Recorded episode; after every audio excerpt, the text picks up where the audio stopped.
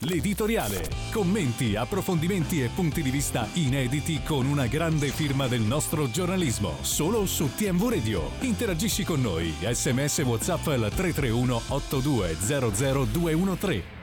Buongiorno, ben ritrovati, buon martedì a tutti. Martedì che eh, ci racconta che la 22esima giornata di campionato va agli archivi con la vittoria anche della Roma sul campo della Salernitana 2-1. Eh, Daniele De Rossi abbastanza contento della prestazione dei suoi, la Salernitana ancora una volta eh, perde una partita che ormai la relega sempre di più in fondo alla classifica e qui la posizione credo di, di Filippo Inzaghi sia sempre più complicata. Daniele De Rossi invece eh, porta avanti le sue idee, parla anche in maniera molto chiara del, dell'importanza dei duelli vinti e se quindi i giocatori non vincono i duelli e non scelgono i momenti giusti in cui affrontare determinate giocate, allora la colpa se la prende lui. Per adesso eh, si va avanti così, dopodiché ci sarà il mercato estivo che cambierà probabilmente tanto delle panchine visto che è pronta proprio una vera e propria effetto domino europeo di panchine che potrebbe in qualche modo anche riguardare la Serie A. Ma il mercato è ancora aperto oggi tante tante piste da seguire. Allora mettetevi comodi. Buongiorno da Vincenzo Managgio da Giorgio Sorani cabina di regia. Buongiorno da Luca Marchetti Sky Sport. Ciao Luca ben ritrovato. Non lo sento. Luca! Lo riproviamo Premo eh, eccolo, eccolo, eccolo, eccolo, ce l'abbiamo. premuto il muto. Ce l'abbiamo, ce l'abbiamo Luca, eccoti qua, ti eh, sentiamo forte e chiaro adesso. Allora Luca, ehm, io partirei un attimo dalla Juventus perché pare che insomma sia diventato improvvisamente urgente, improvvisamente, e te ne parliamo già da un po', la presenza almeno di un altro, cioè l'acquisto di un centrocampista almeno così sembrerebbe. Ti chiedo quali sono le notizie che avete voi, se davvero la Juventus ha provato a, a, contattare la Fiorentina per Jack Bonaventura, l'Udinese per un ritorno eventualmente di Pereira, se si sta continuando a guardare attorno oppure se in realtà le idee sono più chiare di come sembra. Ma eh, è che la, la, Juventus sta cercando eh, la possibilità di andare a prendere un centrocampista, ma questo penso l'avevamo sempre detto. Sì, sì, che ne mancavano eh, due. Solo che non si trova, ecco eh, quindi tu aspetti un po' eh, e vedi quello che ti può offrire il mercato.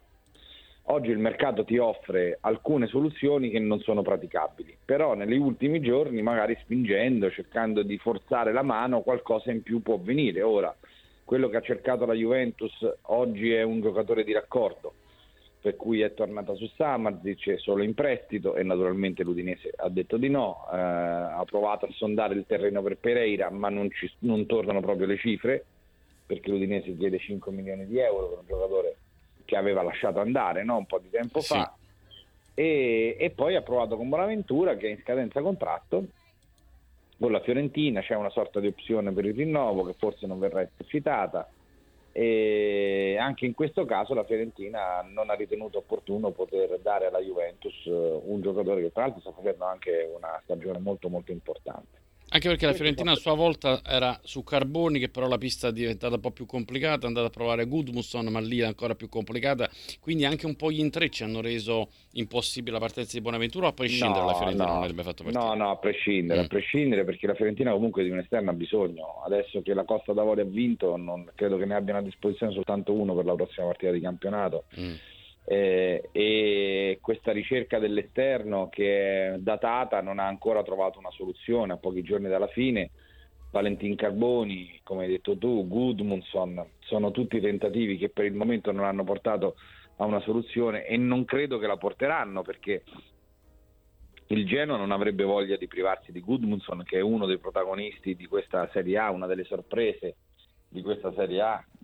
Eh, e da lì passano no, le fortune del Genoa. Nonostante il Genoa stia prendendo Vitigna, anche qui operazione non facile perché bisogna riscattare prima Marinowski, poi prendere in prestito Vitigna. Io credo che eh, non puoi permetterti ora Genoa in questo mercato di gennaio, se vuoi arrivare alla salvezza, per quanto c'è un buon cuscinetto fra te e la terzultima, di privarti dei tuoi due giocatori migliori e pensare di, che tutto vada bene.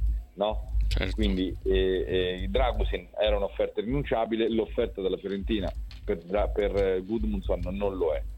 L'Inter invece credo che si trovi perché al di là del fatto che il Monza può in qualche modo eh, mettersi di traverso rispetto a questa operazione, no? però ha preso tanti giocatori anche in tre quarti, no? anche qui mh, eh, la posizione di classifica potrebbe dire, lasciare andare il giocatore, non credo che l'Inter abbia voglia di cedere oggi a gennaio un giocatore che sta facendo bene, si è guadagnato il posto titolare e che oggi come oggi è la risposta dell'Inter a Sule Ildiz. Eh, sì. Perché è un giocatore giovane, cresciuto nel settore giovanile, che sta cercando di mettersi in mostra con grandi colpi e può essere futuribile anche per la stessa squadra nerazzurra, no? Noi abbiamo parlato tanto della quinta punta dell'Inter, magari il prossimo anno la quinta punta dell'Inter ce l'ha come l'ha trovata la Juventus con Ildiz, no? Sì. E quindi non c'è la necessità di doverlo andare a vendere. Poi è vero che l'Inter un pezzo lo venderà, ma magari non vende Valentin Carboni, non ha urgenza di venderlo adesso, non credo che lo farà. Poi, per carità, sono ancora due giorni e mezzo per poter trattare. Sai benissimo che il mercato è pazzo. all'ultimo, sì. ha chiuso la trattativa l'Udinese, due trattative aveva chiuso con l'Inter e con Napoli praticamente sono saltate tutte e due. Quindi, sì. non, eh. non, vedi proprio la possibilità che alla fine la Juventus possa riaprire, anticipare eventualmente la trattativa Samerzic? No, ci hanno provato il prestito senza obbligo, l'Udinese non lo fa. Mm. Poi magari... Un rilancio dici è difficile ipotizzarlo. Io credo che lo spazio economico non sia molto ampio della Juventus, perché mm. la Juventus di fatto può reinvestire quello che arriva e si risparmia da Ken. Ok? Certo. Quindi anche il rilancio quanto può essere?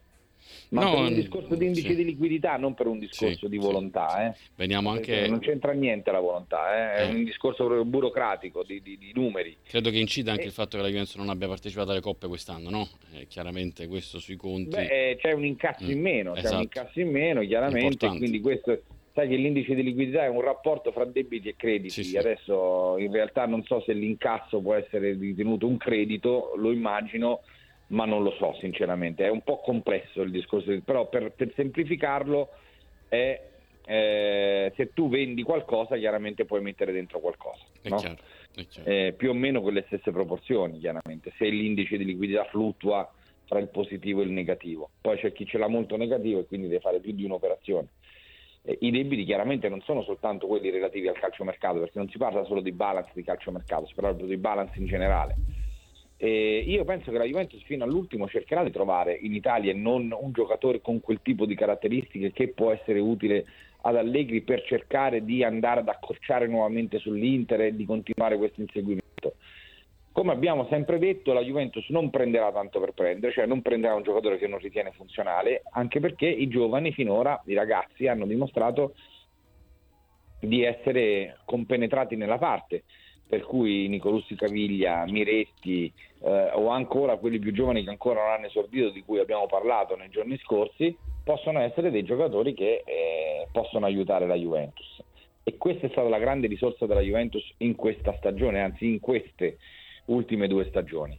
Che la Juventus ha lanciato dire, un segnale bello importante al calcio italiano, no? Se si ha un po' di coraggio nei momenti di difficoltà non è detto che le cose per forza debbano andare male, anzi magari scopri dei giocatori che magari non, avessi, non avresti avuto modo di far, di far, giocare. Però io fino all'ultimo la porticina aperta, come ce la siamo sempre sì, tenuta sì. Per, per, un'opportunità Juve, insomma ieri scherzavamo, scherzavamo anche in redazione, ti pare che Giuntoli gli ultimi tre giorni di mercato rimane fermo. No? Ci scherzavamo quando mm. c'era ancora Paradici, quasi giunto più o meno, voglio dire, eh, la voglia di fare mercato è questa, anche perché poi da quando è arrivato Giuntoli, di fatto la Juventus non ha preso nessuno, UEA, UEA è arrivato prima, eh, no, UEA è arrivato prima sì, no, sì. dell'arrivo di Giuntoli, se ah, non ricordo male, formalmente. Sì, formalmente sì, ecco, che poi in effetti eh, magari ecco, giusto qualche, qualche giovane che adesso è sbarcato a Torino eh, sì, sì, per eh, carità, certo. sono le operazioni alla, però diciamo sì effettivamente il grosso acquisto UEA se non mi sbaglio anche se può essere chiuso prima eh, Cambiasso il ritorno anche era già preventivato ma quello comunque non è un acquisto è semplicemente una, un riapprodo a casa a Torino.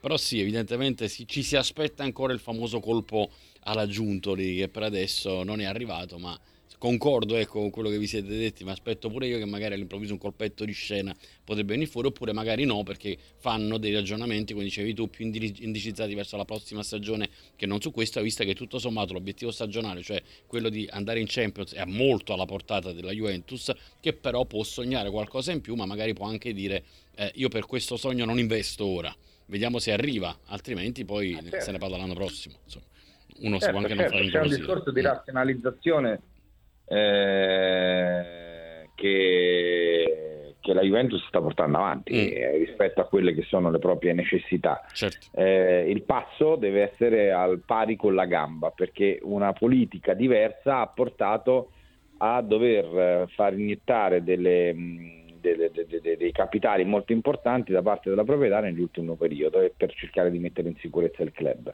Al di là delle vicende giudiziarie che poi avranno il loro corso, eh, io parlo proprio di conti. Sì, sì dal momento in cui in alcuni, in alcuni, frangenti si è ragionato in una maniera diversa, oggi l'input da parte della proprietà è questi sono i soldi che ci avete per fare la, la, la squadra, vedetela come volete voi, però non, non, metter, non, ne metteremo di più perché già li abbiamo messi fondamentalmente. No? Sì, sì, questo è, è il discorso. Giorgio, c'è un audio, magari preparalo così vediamo se, se, cosa ci chiedono. Invece a Luca chiedo allora, Gonge, mm, parliamo di Napoli ovviamente, ah, l'acquisto è arrivato, 19 milioni, voluto da De Laurentiis, così come Popovic, che poi è stato smistato per adesso al Monza, Mazzocchi dalla Salernitana, i prestiti con diritto di riscatto tra Ore e Dendonker, ma tecnicamente manca il difensore.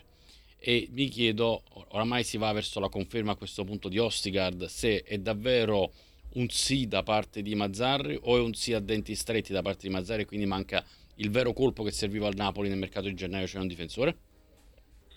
Ma eh, se rimane Ostigard, eh, io credo che il Mazzarri sia convinto a prescindere, nel senso che è, piaciuto molto, soprattutto quando il Napoli è passato con una difesa a 3. Piaceva meno quando c'era una difesa a 4, è piaciuto molto per applicazione e per quello che è riuscito a fare in una difesa a 3.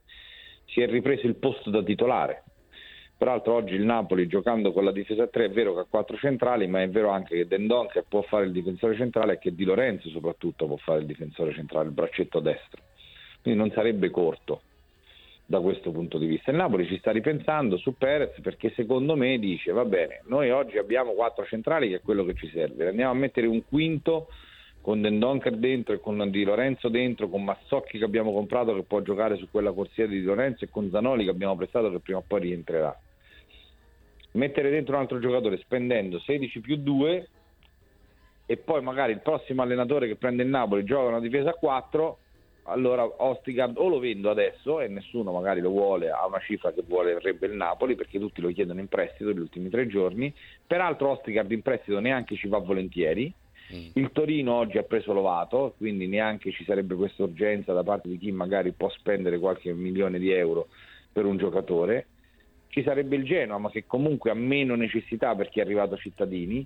E quindi fai la somma di tutte queste cose, il Napoli dice ma perché devo stare a spendere 16 più 2 nonostante io abbia stretto la mano alla famiglia Pozzo quando Ostigard alla fine per quello che mi serve non va bene, va benissimo. E quindi come sai benissimo, fino a che non arrivano le firme sui contratti, nulla può essere definitivo e scritto nella pietra, eh, si ritorna indietro, si rimette in discussione, si lasciano passare dei giorni e si lascia cadere l'iniziativa. Non è vincolante chiaramente perché sennò il Napoli lo avrebbe preso e quindi l'operazione ad oggi non si fa. Battere il Verona però è un'operazione in casa Napoli che diventa a questo punto fondamentale. È vero che abbiamo visto come tra nona, decima e quarta, poi non è che ci sia questo distacco di punti clamoroso, quindi basta vincerne un paio e ritorni un po' in corsa per il posto in Champions e per l'Europa certo. che conta, sicuramente, però eh, c'è un limite oltre il quale De Laurentiis non è disposto ad aspettare, quindi ad eventualmente a prendere in considerazione un altro cambio tecnico in corso? O credi di no?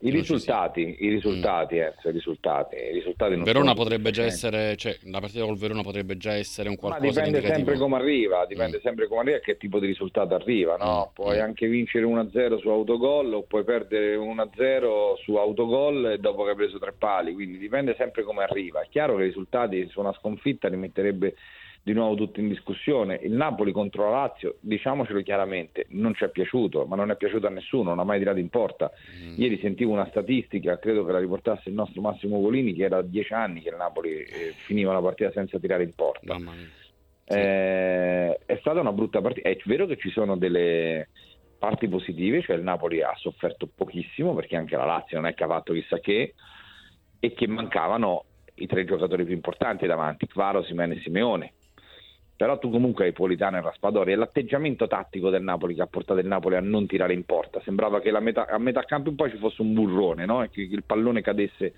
eh, in fondo e fosse difficilissimo andarlo a recuperare. eh, la Supercoppa non è arrivata e il Napoli ha avuto un atteggiamento simile sia nella partita con la Fiorentina che nella partita contro l'Inter con i gol che sono arrivati nel finale in entrambe le partite hanno condizionato poi tutto l'esito, ma il Napoli eh, non è che ha fatto una grande partita con l'Inter e ha fatto una partita cinica con la Fiorentina, però comunque ha dato segnali di risveglio, no? E se poi invece vai a prendere i risultati precedenti in campionato sono brutti, quindi è chiaro che c'è bisogno di un riscatto da parte del Napoli in generale. È una stagione brutta questa del Napoli, bruttissima. È una stagione dove non c'è continuità, è una stagione dove si è cambiato sistema di gioco, si sono cambiati i due allenatori.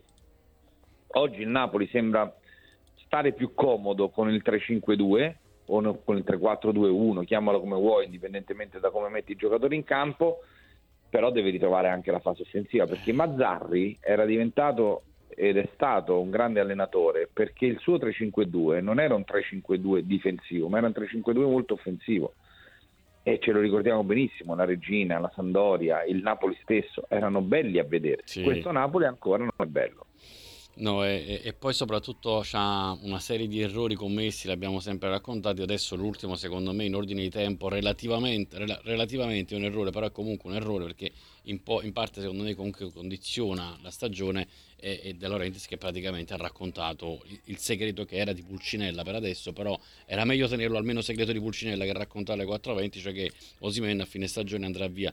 Eh, ti chiedo se avete già sì, un indizio. Ma deve arrivare mm. una squadra, allora secondo me diciamo che ha domesticato... Mm una comunicazione eh, piuttosto violenta di Osimen. No? Osimen dice ah, in estate saprete qual è la mia destinazione. Che Osimen non fosse rimasto a Napoli, non rimar- ho, ho coniugato male dei verbi, no?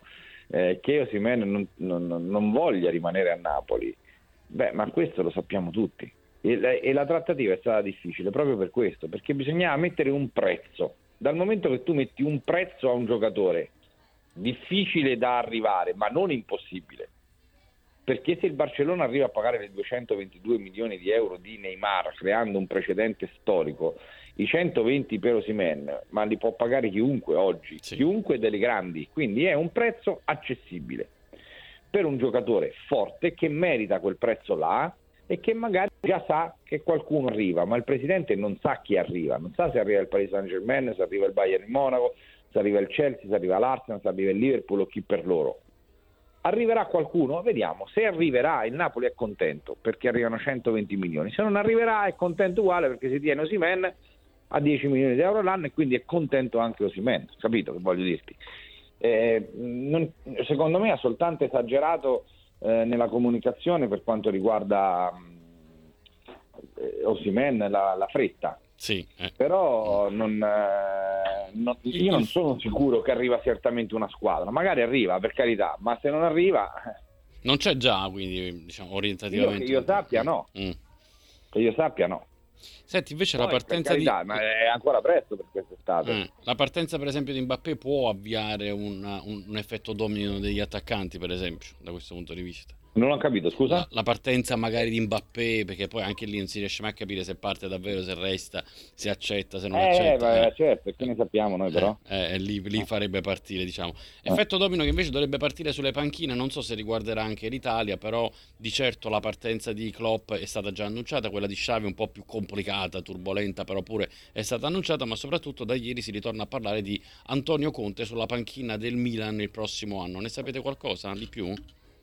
No, eh, credo che sia anche complicato. Il Milan non, probabilmente cambierà, eh, però io non, non, so se siano iniziate le grandi manovre per Conte, che è sicuramente uno dei nomi più affascinanti e sarà bella, un bel marzo-aprile quello di, delle panchine, sia italiane che straniere, perché poi comunque tanto da risultati, però eh, Napoli messo così, il Milan ha messo così, eh, la Lazio che comunque ha ricevuto nel corso degli anni eh, eh, una serie di, di, di, di, considerazioni da fare da Roma eh, da parte di, Sarri dico, eh, la sì, Roma sì, sì, certo. Eh, con De Rossi e poi vediamo anche che succede con le prime due no? perché se vince uno vince l'altro magari ci possono essere delle ripercussioni e penso soprattutto all'Inter più che alla Juventus però magari anche la Juventus può pensare a cambiare e poi abbiamo il Liverpool e poi abbiamo il Barcellona eh.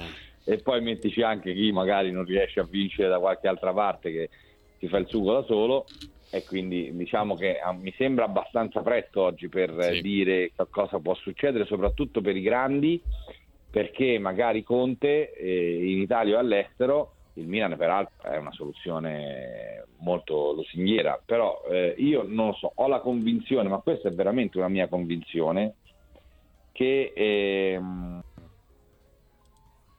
come dire, il Milan abbia eh, in testa dei profili diversi.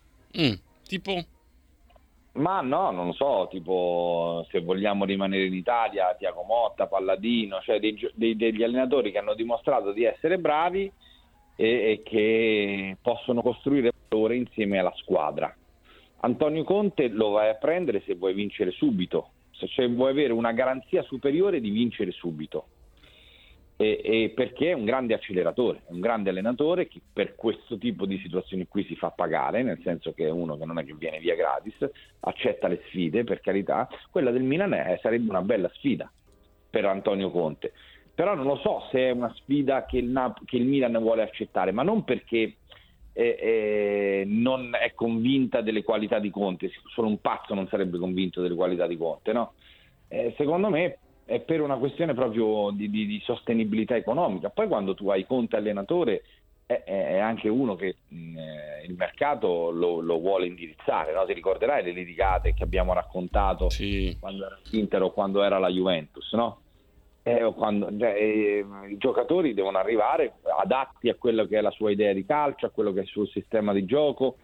Eh, eh poi per carità uno mette le cose in chiaro prima, se accetta la sfida va bene e diventa un, una possibilità molto concreta. Ripeto, io non lo so, non, non, ho elementi oggi per dirti che Conte è stato già contattato dal Milan e che c'è stato già eh, un preaccordo che si sta andando verso quella direzione. Non ho proprio gli elementi, quindi non ti dico di sì, non ti dico naturalmente neanche di no, perché eh, non ho alcun elemento per poter né confermare né smentire questa notizia. Quindi. Difficile che possa accettare la panchina della Salernitana, che però credo sia eh. invece qui un po' più certa di dover cambiare. Io sono stupito addirittura che ci sia ancora, quindi probabilmente Sabatini vuole cercare di evitare scossoni ulteriori, però anche lì si è dato una timeline, no?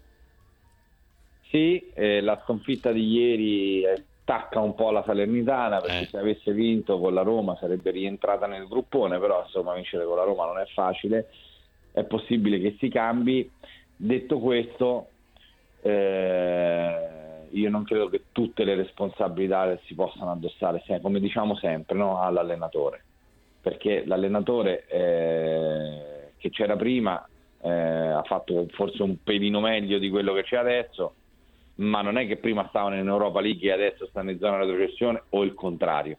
L'allenatore nuovo ti può dare qualche elemento in più, può essere più empatico con il gruppo, è un tentativo che va fatto, ecco appunto però è un tentativo. Poi ci sono gli specialisti, quelli che riescono a ricompattare l'ambiente, vedi Davide Nicola che adesso se gli vogliamo mettere l'etichetta di quello di salvasquadre, per carità a me le etichette non piacciono, però obiettivamente ogni volta che entra fa delle cose straordinarie fatto, ha targato veramente delle, delle, vere e proprie imprese, no? Sì. Eh, eh, poi però in, in, altri ambiti invece non c'è riuscito, quindi non lo so, eh, sì, per carità, ci aspettiamo che quello che succeda, aspettiamo di capire quello che succede a Salerno, dove evidentemente però il problema non è, ripeto, solo l'allenatore, ecco. No, no, direi assolutamente di no, però eh. sai, molte volte si comincia da lì, diciamo, molte eh, volte. No, ma perché sai, ma, ma, lo sai benissimo, è la sì, cosa sì, più facile, più no? Facile, sì. se, se, a un certo punto cominci a perdere, c'è un po' di malumore nello spogliatoio, ci sono alcuni giocatori che magari non sopportano più i metodi di allenamento dell'allenatore di turno, in questo caso Inzaghi, quindi cambia allenatore, ritorna un po' il sorriso, riazzeri le gerarchie, cerchi di dare un po' di vitalità in più, non sono soltanto le idee che mm. cambiano, no? ma sono proprio le le, le, le, le motivazioni e quindi per due o tre eh, giornate hai una squadra che magari ti fa risultati e quindi acquisisce un valore in più. Ma se tu prendi invece, che ne so, Baroni, che in mezzo a mille difficoltà riesci comunque a tenere la barra dritta, magari non viene licenziato perché non c'è la possibilità di farlo anche a livello economico, non se lo meriterebbe, eh?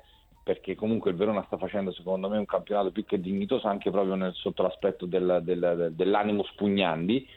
E, e, poi vedi che alla lunga, no, se, se, hai un progetto ben definito, questa cosa funziona. O a Frosinone, per dire, no? dove il patto di ferro fra Di Francesco e il eh, direttore sportivo Angelozzi è quello di qualsiasi cosa succeda tu rimani con me. Eh, evidentemente funziona, no? Sì. al di là del fatto che magari eh, funzionano anche tante altre cose no? in una società come il Frosinone piuttosto che eh, a Salerno, però eh, funziona anche questo. L'ultimissima, proprio prima di salutarti, se ti aspetti uno scossone invece all'AIA. Cioè, se ti aspetti che eh, questo possa essere un anno in cui si possa andare verso un commissariamento, se le cose non dovessero migliorare, soprattutto se arrivassero nuovi scandali, ecco, sappiamo che ci sarà un'altra trasmissione questa sera che racconterà di altri tre possibili uomini incappucciati, intesi come arbitri che denunciano cose, eh, sapendo anche di come si sta muovendo la FIGC, se lì ti aspetti qualcosa quest'anno o se credi che poi tutto sommato non succederà nulla.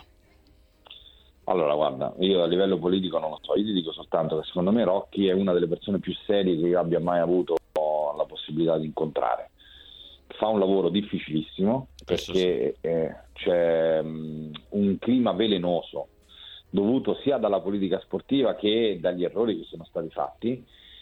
Sono assolutamente adeso alle sue mh, posizioni, ma non perché mi è simpatico Rocchi con cui non ho un rapporto personale, ma perché eh, la frase più di dire che abbiamo sbagliato, che cosa possiamo fare? Allora, se uno vuole vedere il torbido in qualsiasi circostanza, lo troverà sempre, perché la malizia è negli occhi di chi guarda.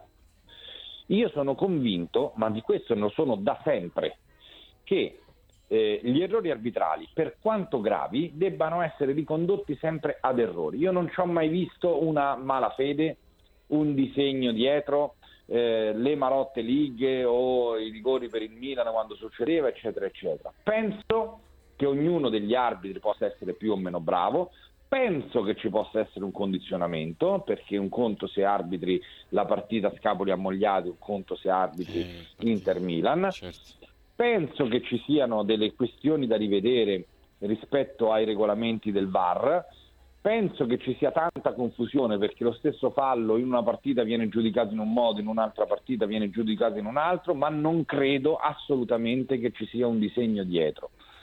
Che poi un arbitro possa essere condizionato perché il suo giudizio può essere più o meno espresso rispetto a determinati valori, quello vale in tutti, in tutti gli ambienti di lavoro, ma non significa che, che è falsato un campionato.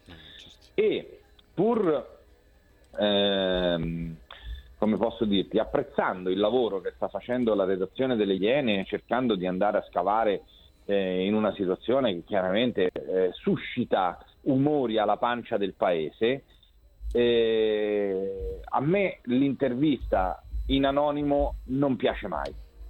Io sono È d'accordo con te. Se uno deve andare a denunciare qualcosa lo faccia, lo faccia tra l'altro nelle sedi opportune. Anche perché sono cose, se fossero vere, molto gravi e quindi credo che ci siano tutti gli strumenti per poterlo fare apertis verbis.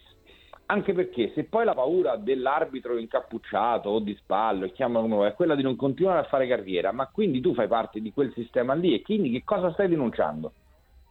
Stai denunciando un sistema nel quale tu vuoi fare carriera e invece dici guarda io non l'ho fatta per questo, questo, questo, questo motivo e già avrebbe un valore diverso. Poi dopo anche in quel caso bisognerebbe capire perché queste esternazioni vengono fatte e che tipo di rapporti ci sono fra le parti. Sai benissimo che sullo sfondo c'è anche una battaglia politica eh, all'interno, all'interno dell'AIA. Sono cose che secondo me a prescindere non fanno bene al movimento calcio e purtroppo, ma questo Enzo noi lo stiamo dicendo da un po' di tempo, al di là del fatto che su alcuni episodi potevamo essere o meno d'accordo, c'è un'attenzione all'errore arbitrale ultimamente, negli ultimi due o tre anni, credo che il VAR abbia acuito questa cosa qua spasmodica.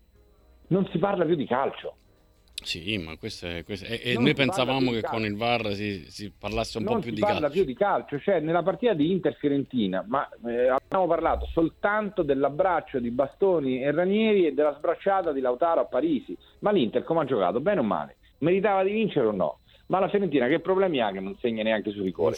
Cioè, per, perché, oppure del, del, pugno o meno di Sommer a, e ci si creano le fazioni perché chiaramente ci sono i tifosi e si parla soltanto di episodi arbitrali, chiaramente ognuno visto con la propria lente. Dal momento in cui non c'è unanimità di giudizio, come in alcuni casi clamorosi in cui c'è stato un errore ma proprio evidente, eh, ma allora eh, significa che può esserci un'interpretazione diversa. E che se io ho un'interpretazione diversa significa che io sono interista o fiorentino, juventino o milanista. Semplicemente l'ho vista in quel modo. No, eh, la famosa malizia, diciamo, dove che, che, uno guarda. No, ma ti ripeto, eh. poi per carità, noi siamo abituati, purtroppo ci sono stati anche. Ma quest'anno sicuramente scandali. tante cose non hanno funzionato, questo, questo, è un altro discorso. No, ma guarda, tanti errori questo, ci sono. questo sfondi una porta aperta, perché tante volte abbiamo detto che eh, ci sono state delle situazioni che non abbiamo capito perché magari il protocollo del VAR non è abbastanza chiaro oppure viene interpretato in maniera diversa e questa è la cosa che dà più fastidio. No? Lo stesso fallo, o perlomeno simile, la stessa dinamica, in alcuni casi viene giudicata fallosa, in altri no. E questo è quello che fa impazzire di più la tifoseria. Però ripeto, anche in quel caso lì, io, io la malafede non ce la vedo mai.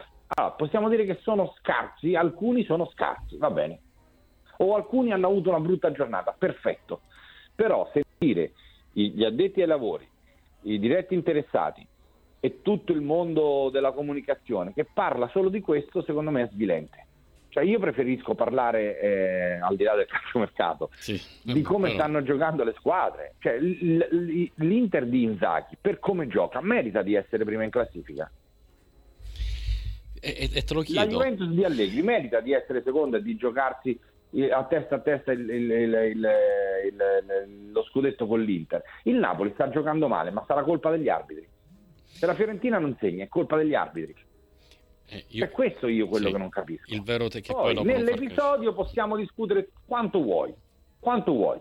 Adesso c'è, c'è alle porte, c'è Juve Inter. Figurati che succede se si sbaglia un'interpretazione uh, in quella partita là. Viene giù il mondo, sì. no? Ancora parliamo di Ronaldo Giuliano dopo 30 anni, quindi eh. figurati se succede una cosa del genere col VAR, Uff. no? Col VAR. Eh. Magari mettere Però... le date giuste sarebbe opportuno, ho letto oggi che insomma, c'è, c'è, la Gazzetta insomma, ha ripreso già di nuovo la, la, la, la, vicenda, l'episodio del 20 aprile, in realtà era il 26, che, che, che, no, che fatto caso della no, data. E poi stava specificato nel, nel, sotto, diciamo, nella didascalia sotto la foto eh, una vittoria sorpasso. In realtà la Juve era già avanti e l'aveva allungato. Quindi diciamo anche la storia, r- raccontarla un po' meglio, oltre che avvelenare così i pozzi, diventa poi veramente difficile per chi l'arbitrerà. Sì, che dovrebbe essere Maresca con il Rati. la eh? coda, Enzo, mm, perché sì, sì. Eh, noi parliamo di episodi arbitrali. Mm perché gli episodi arbitrali è quello che mh, stuzzi, eh, gli episodi arbitrali sono quelli che stuzzicano di più l'attenzione dei tifosi e su cui si accapigliano di più i tifosi e quindi diventa un circolo vizioso incredibile perché ne parlano i tifosi, ne parliamo noi, ne parlano, noi allora i tifosi ne parlano perché ne abbiamo parlato noi, noi ne riparliamo perché ne, abbiamo, ne hanno parlato e non parliamo altro che di arbitri che per carità, ripeto, è stata una stagione secondo me forse delle peggiori, eh, con, con, più er- mm. sì, mm. con più errori e, e, con, ma soprattutto con più polemiche. Sì. Anche allora, in Spagna, carità, eh, va bene se la polemica arriva dal momento in cui c'è un testa a testa, no? quindi mm. c'è Inter Juve. L'anno scorso che polemica volevi fare? Napoli c'ha 100 eh. punti di vantaggio, no? sì, sì, e quindi, e quindi magari ci sono di meno. Poi sono coinvolte due squadre con le tifoserie eh, tra le più importanti in Italia. Eh, lo stessa cosa quando c'era stato Inter-Milan, no? il duello fra Inter e Milan. Eh, allora lì si parlava del calendario, del recupero, le cose. Ma si può parlare di calcio o no? Eh purtroppo questa è una grande verità. Eh, che, che, noi abbiamo un po' dimenticato perché poi dopo. Ma anche fine... colpa degli allenatori, eh. Mourinho parlava solo di arbitri. Beh, eh. ma lui lo faceva, lo sai, sempre per eh, spostare eh, l'attenzione. Dicono, io non parlo mai di arbitri, sì, però, poi, poi però, dopo però ne parli. Senti, allora nel, nel, salutarti ti faccio parlare al volo di, di, di, di, calcio e ti chiedo che sensazione c'hai Inter Juventus domenica, al di là di quello che può succedere, che poi è, impre- è totalmente imprevedibile però alla fine eh, prevarrà l'esperienza e la, la sicurezza di, nel passo che sta dimostrando l'Inter o come ti posso dire l'entusiasmo della Juventus di provare a fare un qualcosa che non aveva neanche progettato di fare quest'anno?